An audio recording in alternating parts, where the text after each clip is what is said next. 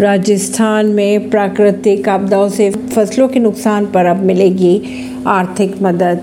सरकार द्वारा 1125 करोड़ रुपए किए गए मंजूर। राजस्थान के मुख्यमंत्री अशोक गहलोत की अगर बात की जाए, प्राकृतिक आपदाओं में होने वाले फ़सलों के नुकसान के लिए किसानों को S D R F norms के तहत तत्काल सहायता उपलब्ध कराने के लिए 1125 करोड़ के बजट की मंजूरी मिल चुकी है। इसके ज़रिए प्रदेश में बाढ़, शीतलहर और ओलावृष्टि से किसानों को हुए नुकसान के लिए तत्काल सहायता राशि उपलब्ध कराई जाएगी। परवीन सिंह, नई दिल्ली